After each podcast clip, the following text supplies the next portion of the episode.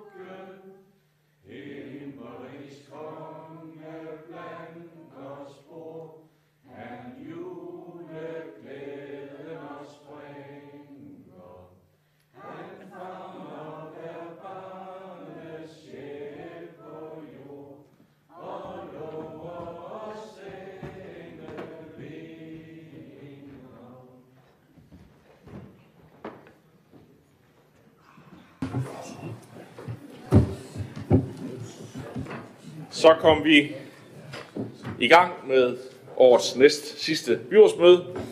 Vi har afbud fra Majbert André Andersen i dag, og det er Dino Salimovic, der er med som stedfortræder. Vi har øh, sag nummer 1, godkendelse af dagsordenen. Jeg skal høre, om der er nogen bemærkninger til den. Det er der ikke. Sag nummer 2 handler om godkendelse af pårørende politikken for Esbjerg Kommune 22-25. Og der er det sådan, at øh, i budgetaftalen for 2021-24, der besluttede vi, at Esbjerg Kommune skal have en fælles pårørende politik, og nu er det så den nye fælles pårørende politik, der er klar til en endelig godkendelse. Udarbejdelsen af politikken har været en god og en lang proces, der er både blevet hørt borgere, organisationer og interessenter, Handicaprådet, Udsatterådet, Ældrerådet, Frivillighuset Vind Rosen har været inddraget som følgegruppe og har udtrykt stor tilfredshed med politikken. Det betyder, at pårørende politikken er blevet lavet på baggrund af konkrete erfaringer med pårørende og som pårørende. Pårørende politikken består af fire fokusområder. Det er fokus på den pårørende, dialog og samarbejde, tilbud til pårørende og så børn og unge. Det skal sikre, at de pårørende kan finde hjælp og støtte, uanset hvilken type pårørende man måtte være. Og med det brede fokus på, er pårørende politikken også et vigtigt redskab, som fremadrettet skal bruges for at sikre kommunens fortsatte fokus på området her. Det er der sikkert flere, der vil sige noget til. Anne-Marie Geisel Andersen har i hvert fald markeret her som den første. Værsgo, Anne-Marie. Tak for det. Jeg vil bare sige, at jeg er rigtig, rigtig glad for, at vi nu har en øh, pårørende vejleder i Esbjerg Kommune, og lige om lidt forhåbentlig, formentlig også en pårørende politik. Det var et stort ønske for blandt andet os i Radikale Venstre og også øh, borgerlisten, som jeg husker det, i et af de øh, forrige budgetter. Pårørende, de kan være en, en vigtig ressource, men det er også rigtig vigtigt at huske på, at det kan være hårdt at være pårørende til et menneske med alvorlig sygdom eller handicap. Og som pårørende, der er det derfor afgørende, at man lærer at passe på sig selv, så man ikke risikerer selv at gå ned med flad. Og så man fortsat kan være en støtte for den nærtstående med alvorlig sygdom eller handicap. Særligt, vil jeg sige, så er det vigtigt for os i Radikale Venstre, at vi også husker børnene. Hvorfor vi er glade for, at det lykkedes os at få dem omfattet af politikken. For det at være barn af eller søskende til et menneske med alvorlig sygdom eller handicap, det kan i den grad præge ens liv. Særligt hvis man ikke får nødvendig hjælp. Eksempelvis i familier med børn med handicap. Der kan vi derfor med fordel blive bedre til at støtte op om hele familien, så vi ikke kun afhjælper funktionsnedsættelsen eller behandler sygdommen hos den enkelte. Men også husker barnets søskende, samt at støtte op om forældrene, så de bliver i stand til at håndtere situationen, uden selv at risikere at gå ned med f.eks. stress eller depression, som mange jo desværre gør. Også vores øh, trivselsgrupper, for eksempel for børn og forældre med psykisk sygdom eller børn i sorg, er et vigtigt tiltag i den her sammenhæng. Og netværksgrupper som disse, hvor man møder ligesindede, den bør vi i vores øjne have flere af os for de voksne pårørende. Det er et lavbudgettilbud, men noget, som kan have stor betydning for mange. Og det vil vi arbejde på, øh, bliver en del af den konkrete udmyndning. Sidst så vil jeg også gerne rose processen, for det her det er eksemplet på en politik, som vi politikere har besluttet skulle laves, og som er lavet i et bredt samarbejde mellem politikere, forvaltning, interesseorganisationer og borgere. Og så er jeg bange for, at jeg har glemt nogen. Politikken er gennemarbejdet, og den nyder stor opbakning med mit indtryk. Og nu skal vi så hjælpe hinanden med, at det ikke bliver ved de fine ord, men at den også bliver til virkelighed. Og så vil jeg bare opfordre til, at vi fremadrettet kun har én samlet pårørende politik for hele kommunen, som vi også gjorde øh, da vi havde den til høring i Social- og Arbejdsmarkedsudvalget. Men vi bakker selvfølgelig op. Tak for det. Og det var mange fine ord omkring både indhold og proces, og øh, i hvert fald øh, øh er det også det, der har nyt øh, opbakning hele vejen rundt igennem øh, både dem, der har indgivet deres høringssvar, men også øh, de politiske udvalg, den har været drøftet i. Og øh, omkring processen er helt enig. Det her det er et rigtig godt eksempel på, hvordan ting kan gøres. Det, der sker, når man, når man øh, gør det, nogen synes, det tager lang tid, men det er så prisen for at involvere mange undervejs, øh, men forhåbentlig er der også en god bred opbakning til, øh, til politikken her, øh, når det nu bliver godkendt.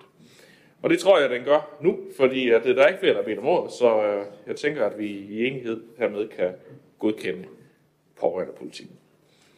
Det er det, vi gør. Og det bringer os videre til sag nummer 3, som er en budgetrevision per 30. 2021 samlet for alle udvalg.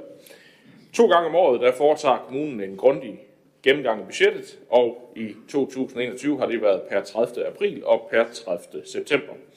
I denne budgetrevision søger de syv fagudvalg samlet set om negative tillægsbevillinger på 27,6 millioner kroner. Det betyder, at kommunens samlede budget for 2021 nedjusteres med 27,6 millioner kroner, og det er som følge af forskydninger i anlægsudgifter, færre udgifter til seniorjob, større udgifter til førtidspensioner og sygedagpenge, færre udgifter til forsikrede ledige, nedsættelse af budgettet til FGU, forberedende grunduddannelse på skoleområdet, og demografiregulering på børn- og dagtilbud, tilskud til kulturelle institutioner finansieret af den finansielle reserve, og tilpasning af låneoptagelse, rente og moms, skatter samt tilskud og udligning under finansiering. Set over perioden fra 21 til 25 er tidsforskydningerne på anlæg, drift og finansiering økonomisk neutrale for kommunekassen, ligesom der tidligere er taget likviditetsmæssig højde for nogle af udgifterne. Budgettilpasningerne vedrørende seniorjob, førtidspension, førtidspension, sygedagpenge og forsikret ledig modsvares af tilsvarende reguleringer af tilskud og udligning under politiområdet finansiering. Når der ses øh, bort fra tidsforskydninger og andre ændringer, som er økonomisk neutrale for kommunekassen, så tilfører budgetrevisionen kommunekassen ca. 40 millioner kroner. Jeg skal høre, om der er nogle bemærkninger til budgetrevisionen her. Det synes der ikke at være, så den kan vi hermed også godkende. Det bringer os videre til sag nummer 4, som er etablering af en whistleblower-ordning i Esbjerg Kommune, som vi nu er klar til at gå i luften med. Ligesom resten af landets kommuner og virksomheder med over 50 ansatte, er vi med lov om beskyttelse af whistleblower forpligtet til at etablere en ordning senest den 17. december 2021. Og med den her ordning, så kan vores ansatte anmelde alvorlige, ulovlige forhold i kommunen. De kan anmelde alt lige fra overtrædelser af databeskyttelse til grove og gentagende overtrædelser af f.eks. forvaltningsretlige principper. Det kan handle om magtfordrejning, bevidst vildledning af borgere og samarbejdspartnere eller chikane af seksuel eller anden grov karakter. Byrådet besluttede allerede i foråret, at vi skulle have etableret en whistleblower-enhed i Esbjerg Kommune, og siden er der så blevet vedtaget øh, den her lov, og vi har afventet Justitsministeriets og KL's anbefalinger for, hvordan ordningen så kan fungere i praksis. Og nu er vi så kommet frem til en løsning, som tænkes at være bedst for alle.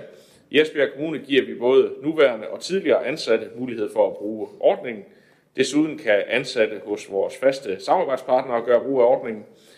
Der kan indberettes forhold i Esbjerg Kommune, og der kan også indberettes forhold hos selvejende institutioner med mere end 50 ansatte med driftaftaler med Esbjerg Kommune, for eksempel Sydvestjyske Brandvæsen eller Sydvestjyske Museer. Det har været vigtigt, at øh, anmelderen kan være anonym, så vi ikke af den grund afholder nogen fra at oplyse om alvorlige forhold. Der er nedsat en ny enhed til at gennemgå alle henvendelserne. Den enhed består af borgerrådgiveren, næstformanden i hovedmed, personale- og udviklingschefen. Borgerrådgiveren fungerer i, vurderer i første omgang, om indberetningen falder inden for ordningen, og gør den det, vurderer whistleblower-enheden, hvad der skal ske, og inddrager det direktørområde, som anmeldelsen handler om. I særlige tilfælde kan en indberetning sendes til behandling eksternt. Det kommer i praksis til at være en øh, digital løsning på kommunens hjemmeside, øh, hvor man indtaster sin indberetning, og løsningen vil kunne findes via kommunens intranet, EKNet. Da vi allerede nu ved, at der er nogle tekniske begrænsninger i løsningen, vil vi i starten af det nye år gennemføre et udbud, så vi kan finde en ekstern leverandør, og på den måde kan vi senere udbygge modellen, så der også bliver mulighed for dialog med dem, der laver anonyme indberetninger. Økonomiudvalget vil en gang om året få en rapport med alle anmeldelser og beskrivelser af, hvordan de er blevet behandlet. Jeg tror, vi her har landet på en god model som for den nye whistleblower-ordning, men øh, det vil en evaluering selvfølgelig øh, kunne øh, følge op på, så vi kan se, om den også lever op til forventningerne. Økonomiudvalget indstiller at byrådet, til byrådet har bakker op om ordningen, og der er planlagt den første evaluering i første kvartal 2023. Det er der et par stykker, der har bedt om ordet til, og den første var Sarnøjs. Værsgo, Sara. Ja, tak. Øhm, jeg synes faktisk, det er et øh, ganske fornuftigt forslag, I er kommet frem til. Minder umiskendeligt meget om det, jeg selv foreslog i sin tid, så kan man jo kun være tilfreds.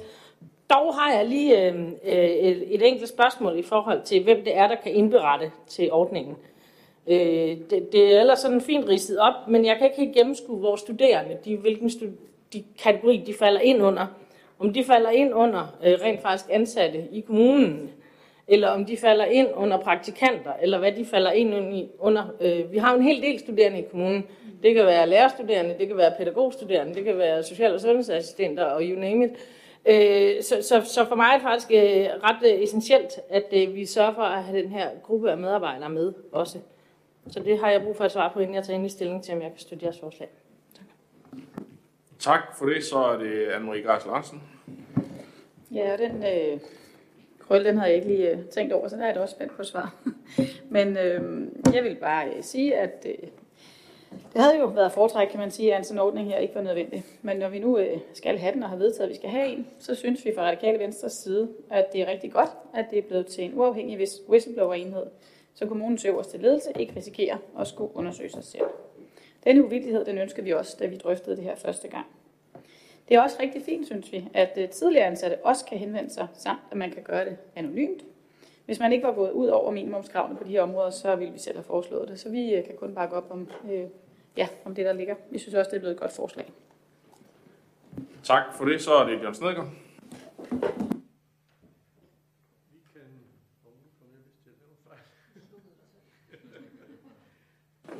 Ja, beklager, men øh, jeg skal starte med at sige på Socialdemokraternes vegne, at vi kan, kan tiltræde øh, indstillingen, som, som den ligger her, og øh, vi synes også, at øh, det er vigtigt, at øh, man med sådan en ordning her bidrager til at skabe øget åbenhed og transparens om, om for eksempel uhensigtsmæssigheder eller alvorlige ulovlige forhold, som det også fremgår af, af fremstilling.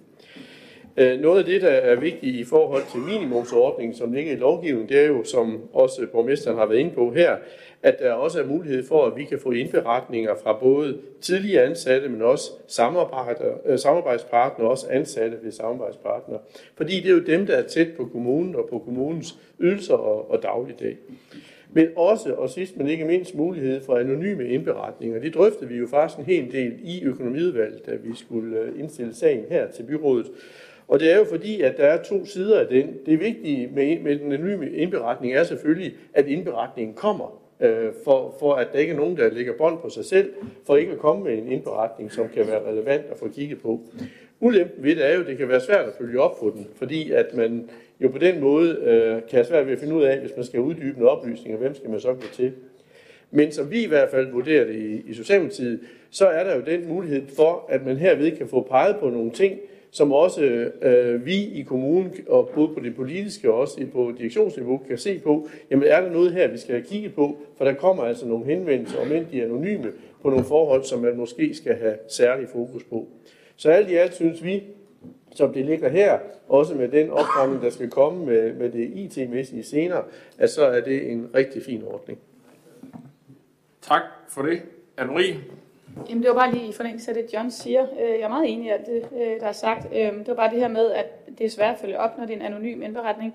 Som jeg husker det, så stod der også noget med, at man ville arbejde på et IT-system, jeg tror også, du var inde på det, hvor man kunne netop følge op, selvom det var anonymt. Hvis, ja, jeg vil bare lige have bekræftet, at husker det rigtigt, for det synes jeg er en rigtig god idé, for det er jo netop ulempen, når man indberetter anonymt. Man aner ikke, om der bliver fulgt op, og man har ikke mulighed for at gå til den, der indberetter. Så rigtig god idé, ja. Men det er lige præcis en del af, tanken, at man øh, også skal kan spørge ind til den anonyme. Men det er klart, der er forskel på, at man kommer med en anonym henvendelse, øh, hvor tingene måske er unavngivende, hvorimod at man, man er meget konkret øh, øh, også lægger navn til det. Men øh, og for at, og lige at komme tilbage til det spørgsmål, Sara hun stiller, altså, øh, der står jo øh, i sagen her, at øh, både frivillige og praktikanter kan indberette, og jeg vil sige, at studerende de øh, må betragtes som, at de også har et, øh, det samme tilhørsforhold, så de selvfølgelig også øh, kan øh, skulle kunne indbrække. Det kan godt være, at det ikke står eksplicit i det, men nu er det i hvert fald sagt her. Så, så den næste er Karen Sandrine. Og som jeg husker sagen, så er, det jo, så er det jo i marts måned, at IT-systemet burde være opdateret, således at man kan spørge ind, og man kan skrive tilbage øh, og, og stille uddybende spørgsmål. Øhm, og det er også en vigtig faktor i den beslutning, som vi egentlig tog.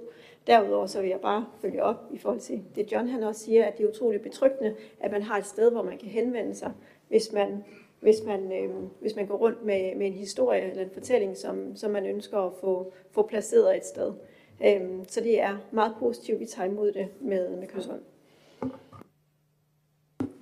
Tak, så er det Sara. Og i forhold til mit spørgsmål omkring studerende, der står frivillige og praktikanter kan indberette til eksterne whistleblower-ordninger. Hvad betyder det så, Jesper? Jamen, jeg tror ikke, at vi jeg kan folde alle detaljer ud omkring det her, øh, Sara. Jeg, jeg håber, at du også øh, vil stole på, at vi har en god ordning her, som, hvor, hvor vi får tingene udmyndtet, øh, sådan at øh, vi lever op til intentionen om, at øh, både nuværende og tidligere ansatte og dem, der på en eller anden måde er tilknyttet Esbjerg Kommune, de har en mulighed for at indberette tingene. Det er ikke tanken at skal holde nogen ude, øh, men jeg kan ikke give dig et fuldstændig konkret øh, svar på alle detaljer i, øh, i, øh, i ordningen her, men selvfølgelig er de omfattet. Ja, du får lige ordet igen.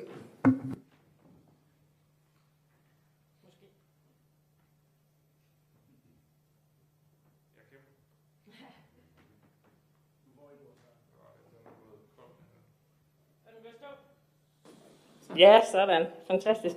Nej, men det er bare fordi, at øh, for det første har vi jo mange studerende i kommunen. Det er klart, at en kommune af vores størrelse, så, øh, så er det jo en del både af vores forpligtelse, men selvfølgelig også en del af at køre fødekæden igennem i forhold til at, at sikre nye og dygtige ansatte. Og som studerende, når man er ude i praktik, uanset nærmest hvor det er, man er, om det er her på Rådhuset, det er på en skole, øh, hvor det nu er, så kan man jo blive bekendt med nogle ting, som man stiller sig kritisk overfor, men ikke føler, man kan komme igennem med, enten via sin vejleder, eller hvem man nu ellers øh, arbejder sammen med til daglig. Og hvis det er nogen, der har arbejdet der lang tid, så er der jo også den risiko for, at de, Nå, men sådan har det altid været, og det fortsætter vi bare med at gøre. Så det er derfor, det er hammerende vigtigt for mig, at de studerende er indbefattet af det her, og det kan jeg simpelthen ikke se ud af det. Skal jeg stille et ændringsforslag? Nej, det behøver du ikke at gøre. De er indbefattet. Det har jeg også sagt en gang, og det gentager jeg gerne, men det står måske ikke eksplicit lige præcis ordet studerende. Jeg tror heller ikke, jeg ved ikke om samtlige medarbejderkategorier er med, men, men det er alle, der er på en eller anden måde øh, enten fuldtids- eller deltidsansat, eller har en fast tilknytning til Esbjerg Kommune, der selvfølgelig skal kan indberette her. Øh, så det øh, må ligesom være, det er det, der har været intentionen i aftalen, og det er også det, der har været drøftet, i hvert fald i økonomiudvalget, at det er sådan, det skal være. Og det er også det, vi øh, godkender, hvis vi godkender sagen, som den er. Så kan du med de ord sagt for åben mikrofon her leve med og støtte forslaget her og tro på, at vi får alle med. Det er i hvert fald det, der intentionen. Det er en aftale. Vi øh, kan dermed øh, godkende sagen i enighed øh, her. Godt. Det bringer os videre til sag nummer 5, som øh, godt kan være lidt øh, teknisk, men handler om øh, feriepenge og procedurer for afregning af rente. Det er sådan, at ferieloven, der trådte i kraft den 1. september 2020, indebar en samlet indefrosset feriepengeopsparing på godt 400 millioner for alle ansatte i Esbjerg Kommune. Kommunen skal betale en indeksering, altså en form for rente, af de feriemidler, som kommunen skylder lønmodtagernes fond for tilgodehavende feriemidler.